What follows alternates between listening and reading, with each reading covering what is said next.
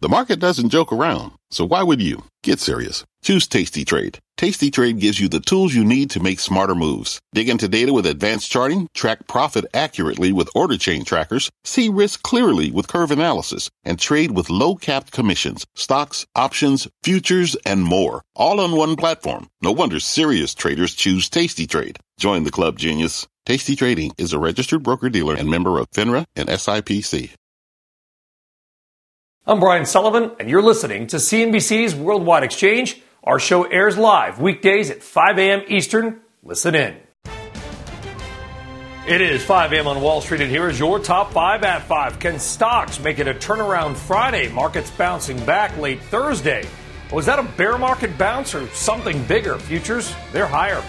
Crypto also making a bounce back with Bitcoin back above 30K, but is the crypto crumble also really over? A not so soft landing. Fed Chair Jay Powell throwing cold water on any guarantees for beating inflation without sending the American economy into recession. As he gets the green light for a second go as head of the Fed. Send me an angel. One high profile investor looking to drum up millions to help Elon Musk's Twitter bid get over the finish line. And your top five insider buys are back, led by one really big name, the stock that has been slammed all year. It's all ahead on this Friday the 13th. This is Worldwide Exchange right here on CNBC. Well, good morning, good afternoon, or good evening, and as always, welcome from wherever in the world that you may be watching. I think I speak for everybody on the great Worldwide Exchange team when I say TGIF. It's day eight. All right, let's get right now to your Friday money. Stock futures they're looking pretty good on a Friday. They are higher across the board. You got NASDAQ futures up nearly 2%. So it does look like, at least now, that it could be a nice pop for big tech today. That after a nice recovery late yesterday. Yes, the Dow, S&P, and NASDAQ all ended the day lower, but they ended well off their lows. In fact, the Dow was off 500 points from its intraday low. Couldn't quite get in the green, but a pretty big rally under the hood to end the day.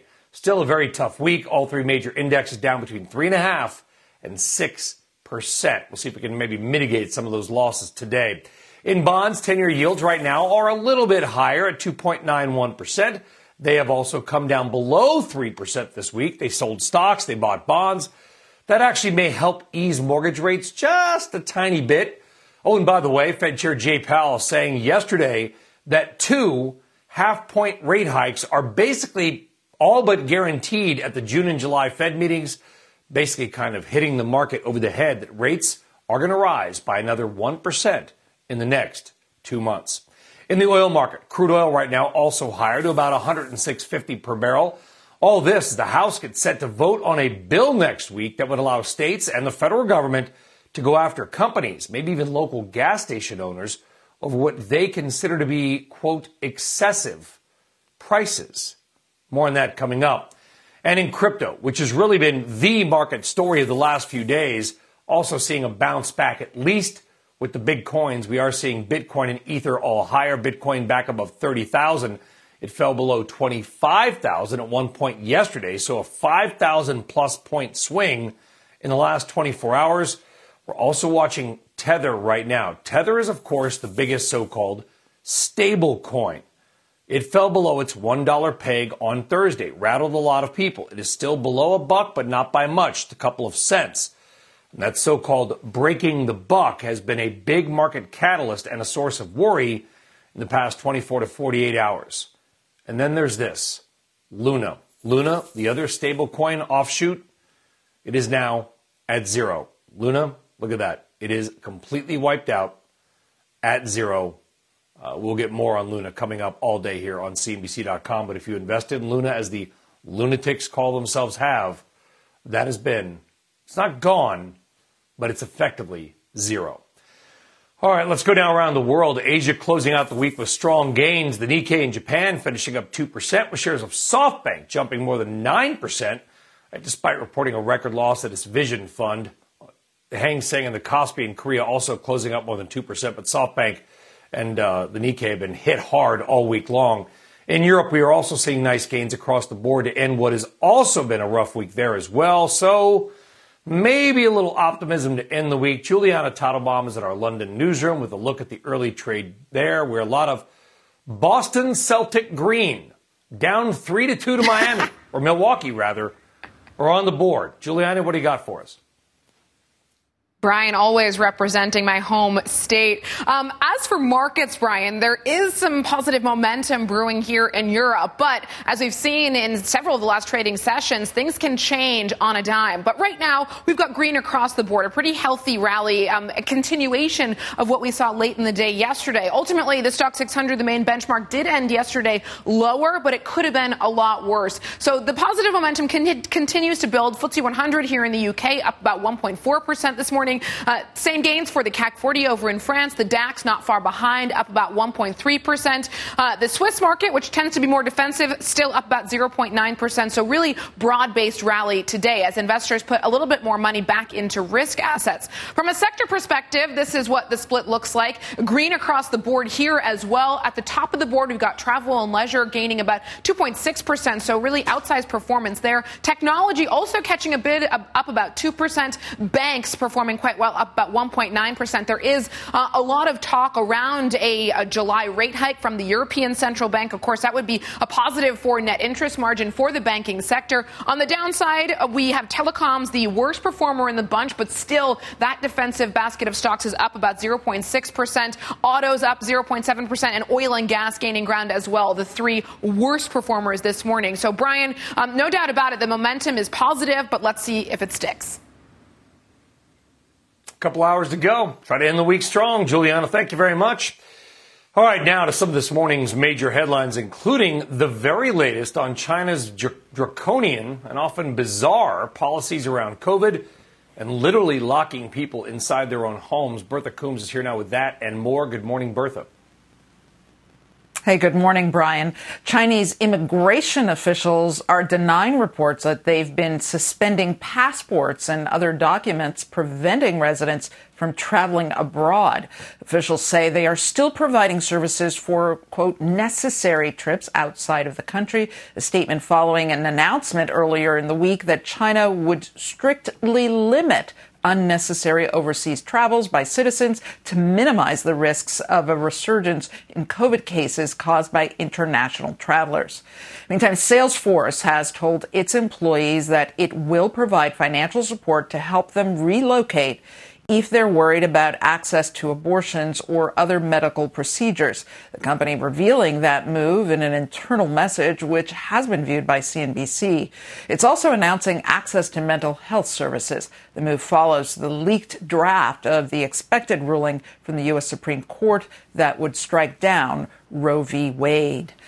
The Senate confirming Jay Powell for a second four year term to lead the central bank, lawmakers voting 80 to 19, ending the long delayed vote after President Biden nominated Powell back in November.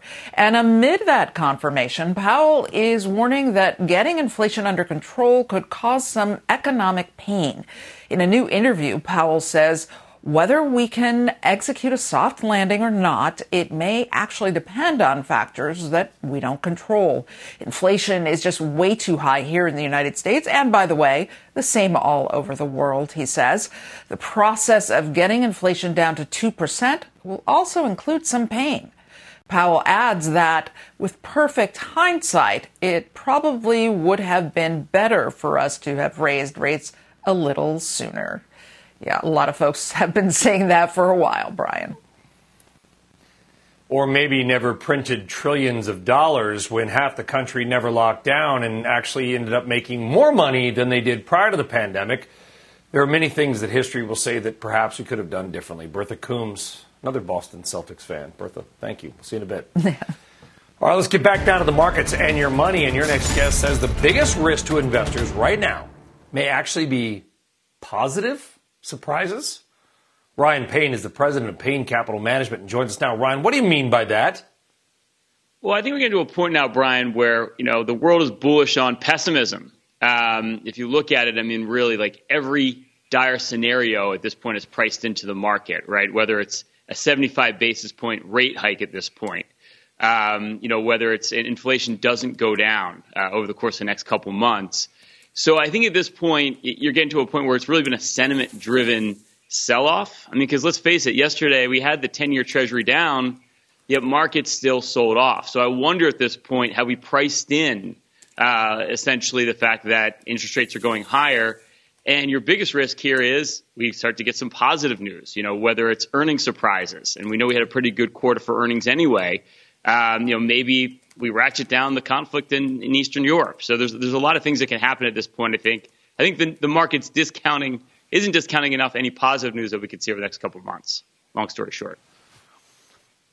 Well, what if we get, we just talked about the Fed, what if we get a Fed that flips? I know they're saying that in June and July they're going to raise rates, but the market has already adjusted for that. If you're waiting for the Fed to raise to make a move, I got some yeah. beachfront property in Arizona, Lake Havasu, that I want to sell you. so the market already knows this. What if in the second half of the year, Ryan, they flip, they get more dovish, indicate they're not going to raise rates, you know, six, seven, eight times? What then?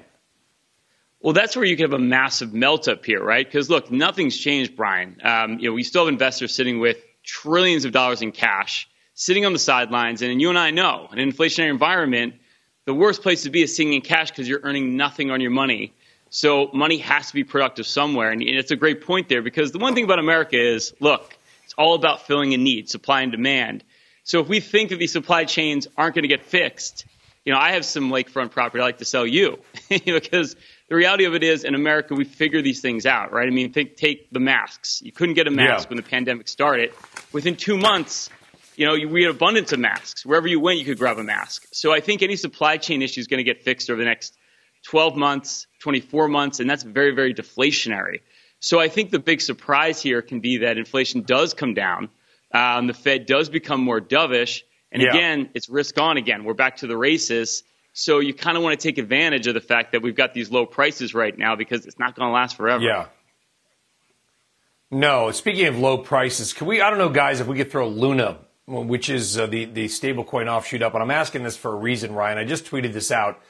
In 2001, we had sketchy internet stocks that were highly valued, then they went to zero. In 2008, we had mortgage lenders and some big banks that were sketchy, we found out, that were high flyers and then went to zero. Right now, we've got sketchy crypto. Luna, it's at zero right now. I mean, I know it's still trading and you can go back to the, what is that, the 10,000th decimal point.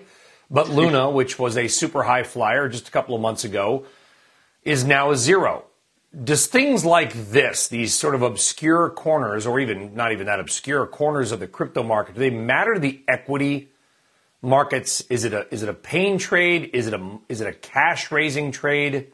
Do you care? I think no, I think it's a good point because we have seen an unwinding in the crypto market, and it's been a lot of pain, no pun intended. That's my last name. And I think that is the problem here, Brian, is there's a lot of leverage in that market, and it's very indicative of, of these other bubbles that we've seen in the past. And you have seen this at like places like Coinbase, where you can borrow against your Bitcoin. Um, you can borrow against a lot of these coins. You're getting like 25% you know, interest rates that you get paid in these, these other cryptocurrencies. So someone's borrowing those cryptocurrencies on the other side. They're speculating with that money and so on and so forth. So it's just like the biggest casino we've ever seen. And I think a lot of that, that leverage was clearly unwinded over the course of the last couple of days, and that clearly bleeded over uh, to the equity markets. So, you know, I think there could be, and there's obviously going to be, not obviously, but I think there's going to be more pain there uh, as well because at the end yeah. of the day, like these other stable coins, we don't know what they're backed by. You know, there's no clarity around if they're backed by real assets. I, you know, that, that one coin was backed by yeah. more Bitcoin. you know, it's, so it's just like a, it's just like a yeah. huge house of cards. Yeah, and I, and I, I, tweeted out that they were related. People said, "Well, I don't understand why they'd be related because you got to sell what has value." So it's clear that there are at least some people. Uh, Bill Miller, I think yesterday on CNBC said he's selling stocks to pay for margin calls on crypto. Maybe I got it exactly wrong, but you get the point that you have to sell what has value to raise money for something else. Ryan Payne of Payne Capital Management. Great to have you on Friday. Let's hope for no more pain in this Ryan. market. Ryan, have a great weekend. Thank no you. No pain, no gain, brother. All right. They're, they're, and we're going to learn that. And we are learning it. All right. And we are just getting started on a Friday when we come back. Your mornings, big money movers. And what has Robinhood shares finally getting a little pop after hitting a new all time low? And call in the gasoline police? As the pain at the pump continues, some in Congress trying to pass a law that would go after oil and gas companies for what they consider price gouging. They could even come for your local gas station owner. Later, a Worldwide Exchange exclusive and the interim CEO of fertilizer producer Nutrien. It's the biggie. It's live talking supply shortages, spiking food and fertilizer costs. That is a Worldwide Exchange exclusive. It's up in a couple of minutes. Grab another cup of coffee, and we are back right after this. This podcast is supported by FedEx. Dear small and medium businesses, no one wants happy customers more than you do. So you need a business partner just like you like FedEx, who understands your passion for serving your customers because they have the same commitment towards you. That's why FedEx offers you picture proof of delivery, packageless and paperless returns, as well as weekend home delivery to 98% of the U.S. on Saturday and 50% on Sunday. See the FedEx service guide for delivery information. What's more, FedEx Ground is faster to more locations than UPS Ground. Trust FedEx for timely deliveries. See what FedEx can do for your business. Absolutely, positively FedEx. What does it mean to be rich? Maybe it's less about reaching a magic number and more about discovering the magic in life. At Edward Jones, our dedicated financial advisors are the people you can count on for financial strategies that help support a life you love. Because the key to being rich is knowing what counts. Learn more about our comprehensive approach to planning at edwardjones.com slash find your rich. Edward Jones, member SIPC. Time now for your Friday Big Money Movers three key stock stories that are happening right now. Stock number one, Affirm. Shares are surging as the buy now, pay later firm reported a smaller third quarter loss. Revenue jumped more than 50%, helped by higher interest income and loan volumes, as well as a big jump in users. Firm also raised its sales guidance for the year and has extended its partnership with Spotify. Affirm CEO spoke with Jim Cramer on Mad Money last night consumer is alive and well. They're shopping, they're buying, they're paying their uh, their loans at least to Affirm quite well, and uh, generally speaking, things are going according to plan. Uh, the upheaval of stock market does not seem to have an actual impact on our underlying business, which is performing really, really well. Investors could use a pop. A Affirm shares down 82% this year. Stock number two, another beaten down name, Robinhood. Those shares are also higher. This after a filing reveals that Sam Bankman Fried, he's the CEO of the crypto exchange FTX, has taken a more than 7% stake in the trading platform. That would make him Robinhood's third largest shareholder. And stock three is Figs. It is tumbling today after first quarter results missed forecasts and the company cut its sales outlook for the year. Figs makes medical scrubs another apparel for the healthcare industry. While it did gain more clients and revenue per customer rose, profit was squeezed by higher shipping and operating costs. Figs is down big, nearly 30% right now. All right, still to come on this Friday as stock futures, they are higher across the board. A bonus Friday edition of the RBI and maybe the two stocks that perfectly sum up the markets this year. You're going to want to see this, and it's next. Stick around. This podcast is supported by FedEx. Dear small and medium businesses, no one wants happy customers more than you do. So you need a business partner just like you. Like FedEx, who understands your passion for serving your customers because they have the same commitment towards you.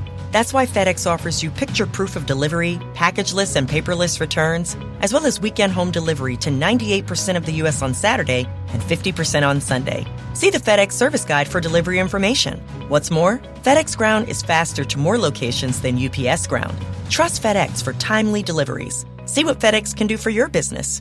Absolutely, positively FedEx.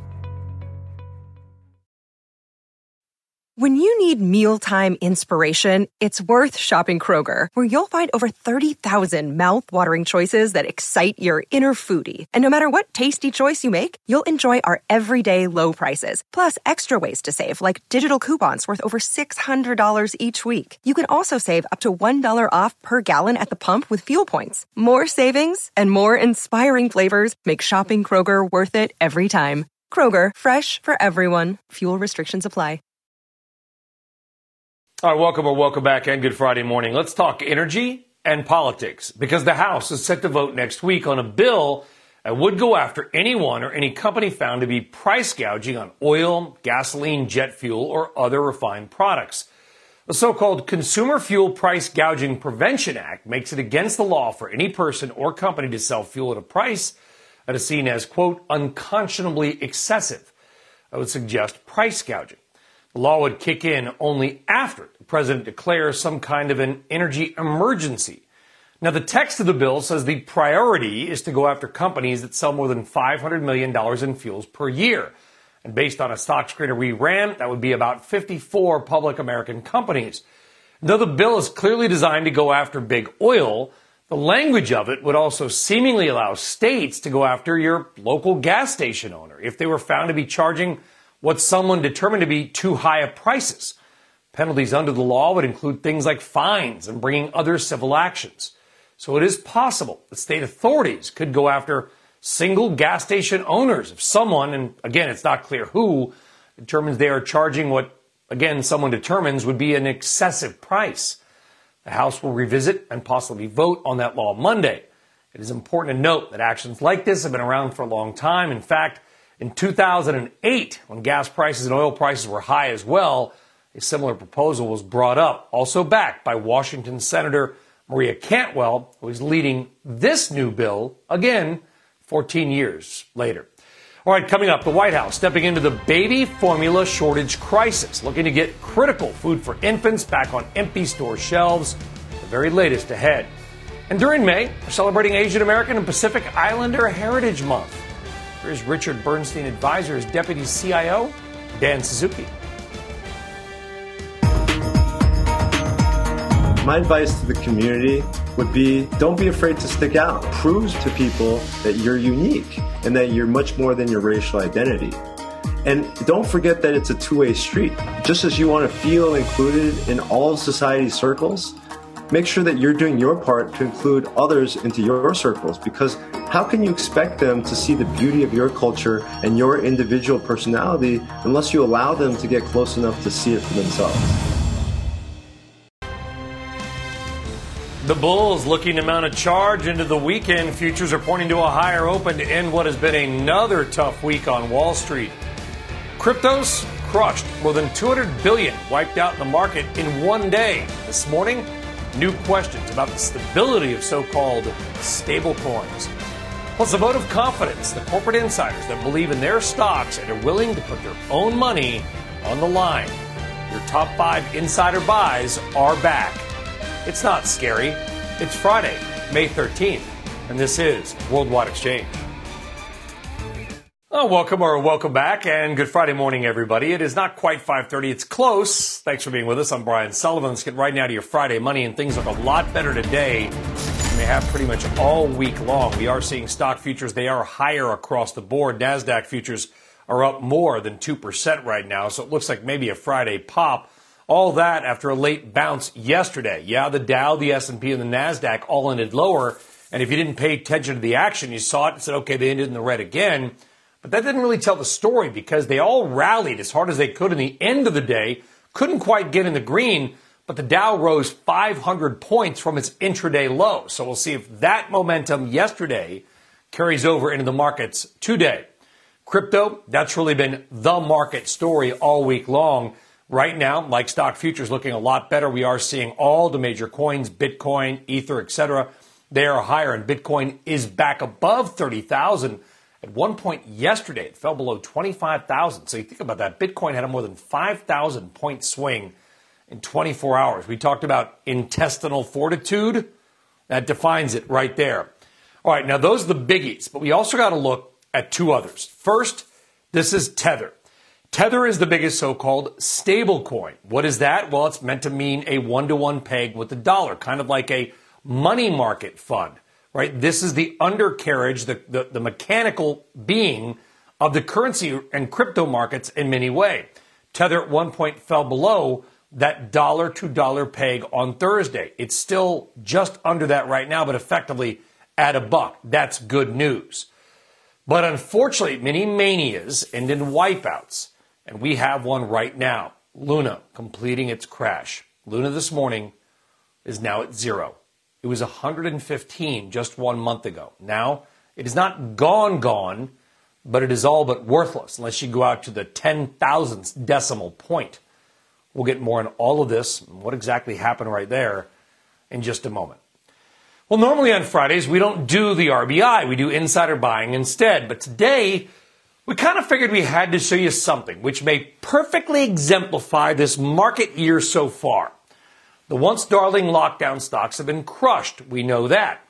Old school names are loved once again. And so look at this.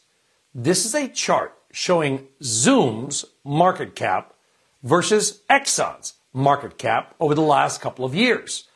Why do we show you this? Because you can see at one point in October that where the blue line goes above the orange, Zoom's market value actually was $20 billion more than ExxonMobil. Out with the old, in with the new. Exxon that year did 176 billion in sales. Zoom came in at 627 million. Exxon did 28,000 more in revenue than Zoom, but investors didn't care. Fun video calls good, fossil fuels bad. Well, how much has changed since then? Now, Exxon is worth 340 billion more than Zoom, as that stock has lost 79% from a record high. The point is not to dunk on Zoom or to golf clap for Exxon. It is just hopefully a reminder that things in the market move quickly. And maybe, just maybe, that is so far the chart of the year. A Friday, random, but hopefully interesting. All right, let's move on. Now to some of this morning's top corporate headlines outside of that. Bertha Coombs is back with some of these. Bertha, top that chart. Yeah, no golf clubs here, but startup investor Jason Calacanis is raising millions of dollars for Elon Musk's Twitter bid. Calacanis is best known as an early backer of Uber and Robinhood and is a longtime friend of Musk's. The angel investor is soliciting funds from high net worth individuals with the requirement for people to commit to at least $250,000. Twitter shares, meantime, are trading below Musk's purchase price of 54.20 per share. The Biden administration says the U.S. will increase baby formula imports as the nation looks to deal with a major shortage. Recent data shows more than 40% of formula supplies were out of stock at stores across the country. This month, the nation's largest formula manufacturer, Abbott Nutrition, closed its plant in Michigan and amid a recall to con- uh, deal with contamination issues. It's looking to restart production there within the next week or so if given the green light by the FDA, but it would still take six to eight weeks to get production back on shelves. And Nissan is considering adding a third auto factory in the U.S. as it looks to keep up with demand for electric vehicles. The company currently has plants in Mississippi and Tennessee. Brian, that baby formula story so tough for parents right now. There's just not really much of an alternative. And Bertha, do we do we know exactly why? I mean, where did it all go? That's the thing. Is it is it hoarding? Is it supply shortages? Is it see all the above? It's all of the above. So they had a recall because of some concerns about possible bacterial contamination. There were some children who were sick. And then, you know, if you're a parent and you know that there's not going to be much formula, you're going to buy some more. So there are a lot of stores that are limiting how much you can buy at any one time. But once you switch your baby over to formula, if they're really young and they're months yeah. old, it's really difficult to move on to foods. So it's it's a really difficult situation for parents of, of young children. It, my my kids were for were raised on Enfamil for for many various reasons, and I remember that transition. And let's just say it's expensive already. And if you can't find it as a parent, I imagine you're gonna you're gonna get pretty emotional. You're gonna get a little nervous about yeah. that. Bertha Coombs. It was actually one of the one of the yeah. most big increases when it came to consumer prices last month. I mean, of all the things, that's the one they should keep down. Bertha, thank you very much. All right, right now though, let's talk crypto. Okay, they are higher right now, but overall, of course, lately most have been slammed. Bitcoin is on track for a seventh straight weekly loss. That's a record. This is the collapse of a so-called stablecoin, the Terra UST, ripples through the market. Terra broke its one-to-one peg to the dollar. This is a mechanism for remaining stable using another digital token that failed. The world's biggest stablecoin, Tether, is also under pressure, although pretty much back to one to one. That's good news. Now, Terra's so called validators halted their blockchain network late Thursday as they searched for answers to this crisis that destroyed prices and wiped out billions of dollars in wealth. Let's talk more about what exactly may have happened with Caitlin Ostroff, markets reporter at the Wall Street Journal. Caitlin, I was trying to explain this story to my family last night, and I'm not going to lie and pretend that I understand all the mechanics. I don't, okay? But I've been doing this a long time. Mm. And I remember 2001, and I remember 2008 when we were talking about bond tranches and CDOs. Outside of all the technical jargon, which may just kind of blow right over many of our viewer and listeners' heads, is there any indication in your reporting? You've been on crypto, you did it in Miami for a long time, great stuff that there's some element of just out and out fraud here? I mean, it's hard to know what exactly happened with Terra. There have been a lot of concerns for a while that as a stable coin, it wasn't actually that stable. Um, as a so called algorithmic stable coin, as you point out, it relies on kind of this sister currency, Luna, to keep it stable and incentivizes people to buy Luna when Terra starts to weaken and incentivizes people to buy Luna when the stablecoin starts to get too strong. And what can happen, um, and what's happened with other algorithmic stablecoins in the past, is that as soon as confidence breaks on one of those, both of them wind up going down and no one wants to buy either. And so they wind up in like this so called death spiral. And so there are some people who say, you know, people investing in this should have known the risks because we've seen this happen before, not with a stablecoin this large, but we have seen it happen before. Um, and then other people are saying, you know, maybe investors were misled, but also this is an area that doesn't really have regulation. And so the level of information that someone buying this has to have yeah. isn't necessarily the same as, you know, if you buy shares in Apple. And I, and I bring that up, and we don't know what happened here, and I want to make that very clear. Nobody's accusing any anybody of anything. But I will say this, Caitlin, being as old as I am and reporting through 2001 and being one of the lead guys in 07 saying, watch out, here's what you know.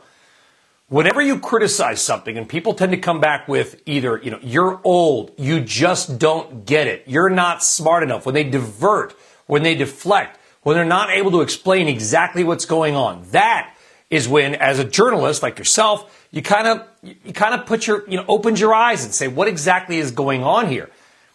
Who is Do Kwon, the man behind Terra? He's been bizarre on Twitter lately. What do we know about this guy and his company? I mean, he has worked in tech before, and he has had this, um, you know, a nonprofit that he's helped start to kind of back Luna. He's the creator of that in Terra USD.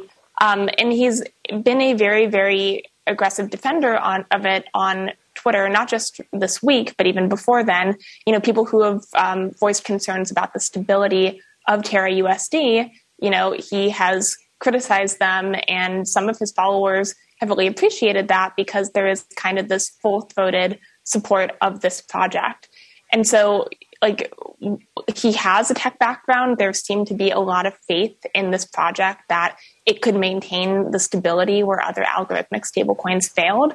Um, and, and, obviously, as we've yeah. seen this week, that did not last.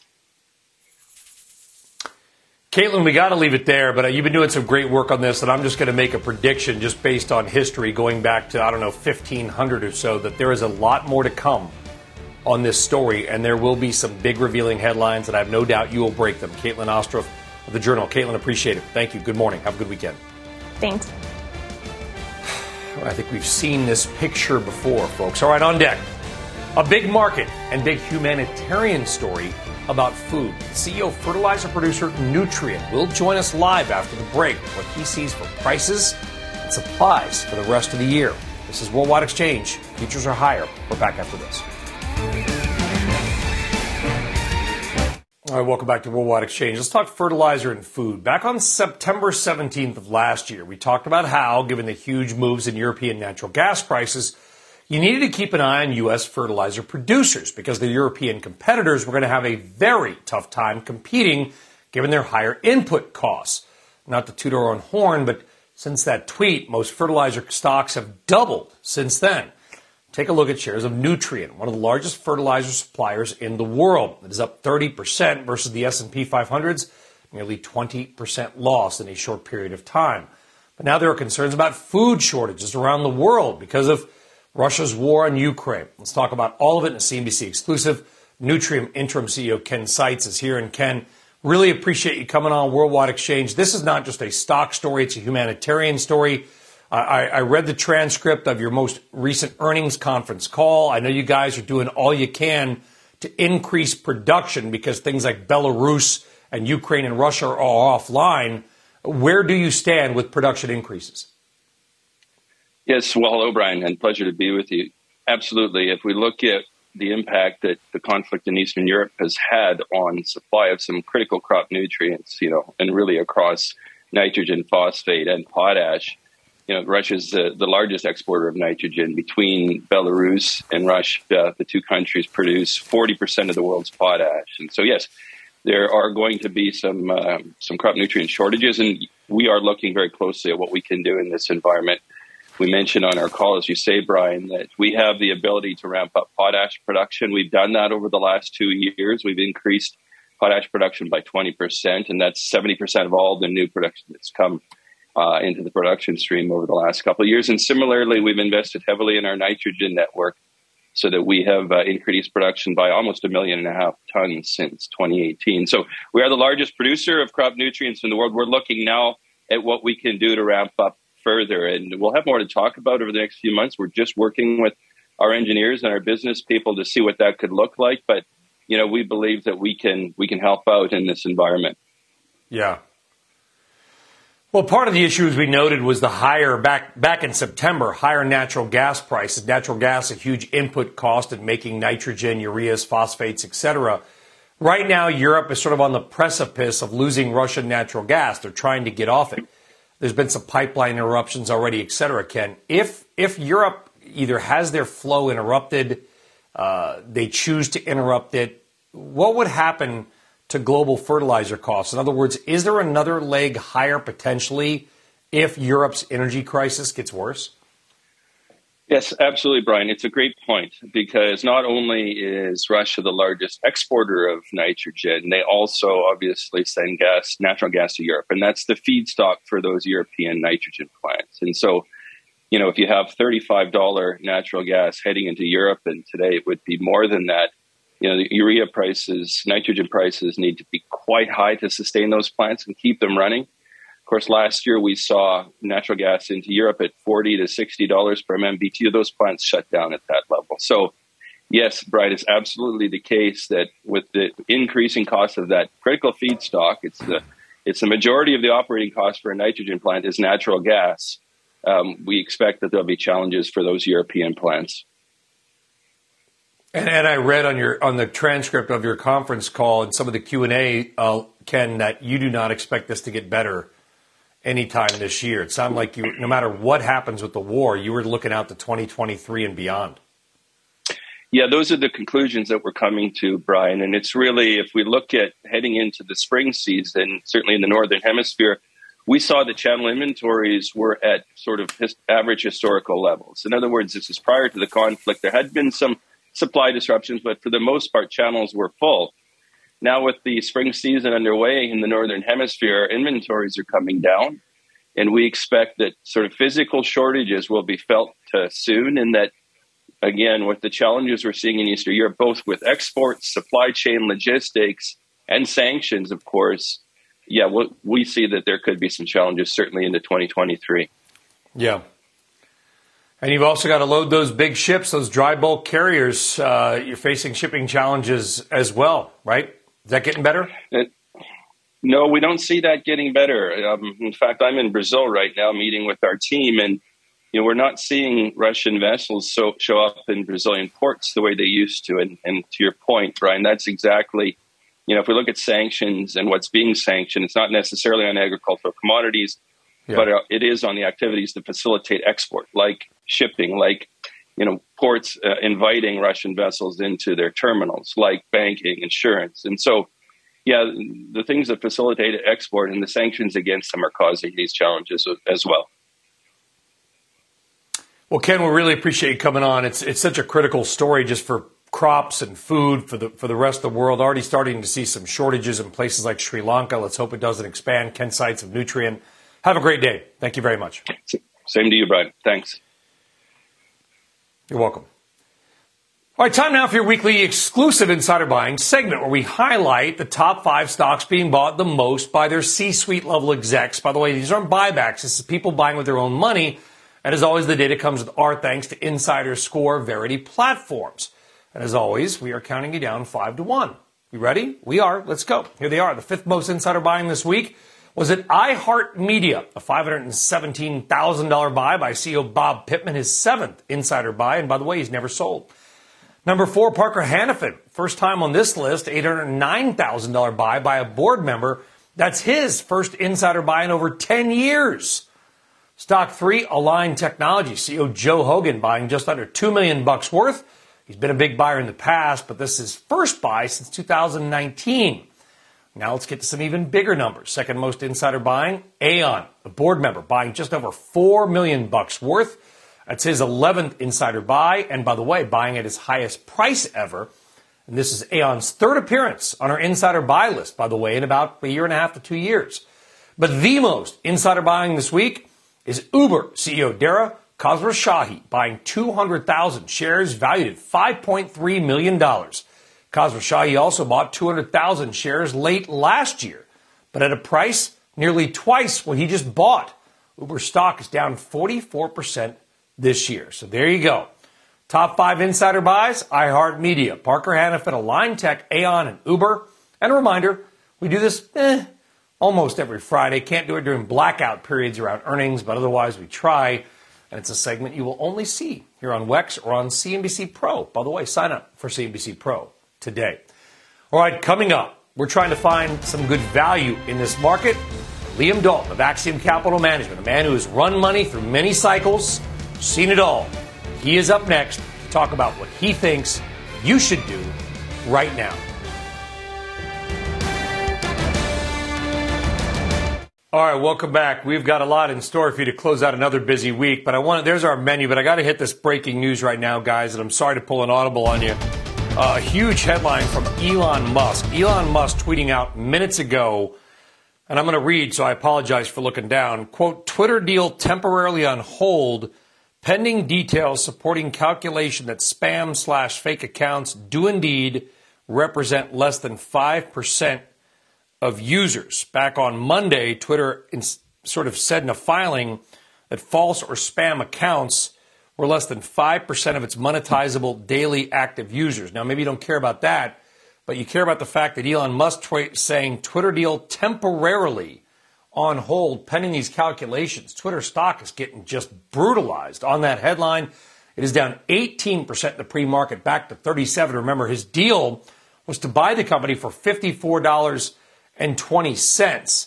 So this is this is a tweet from Elon Musk, ironically a tweet about Twitter saying the deal quote temporarily on hold. He obviously almost seems concerned that there's not more fake or spam accounts. That's the bizarre part of his headline. Again, I'm sure we'll get more. This breaking literally just minutes ago. Twitter stock down 18% more all day, right here on CNBC, no doubt. All right, let's get back down to the macro markets and the continued drop in many stocks with the S&P 500 on track for its worst week since late January. Joining us now for some perspective and guidance, Axiom Capital Management founder and chairman Liam Dalton. Liam, we need your, your steady hand here. You've been through a number of cycles. I'm not calling you old. We had lunch about 20 years ago, I remember. Um, but this is a scary time for many people. What's your best advice to clients right now? So I think there's a lot of talk about why uh, this is happening. I think the reasons for the decline are pretty well picked over. I mean, the dominant influence is obviously the inflation pressures and, and the Federal Reserve reversing course. But I think, you know, a plan of action is probably the most important thing for investors to have now because, you know, we went through a very extended period of time where conditions were very different. And as a result, it sets up a bit of a recency bias where people feel like they're constantly searching for where's the bottom, where's the bottom.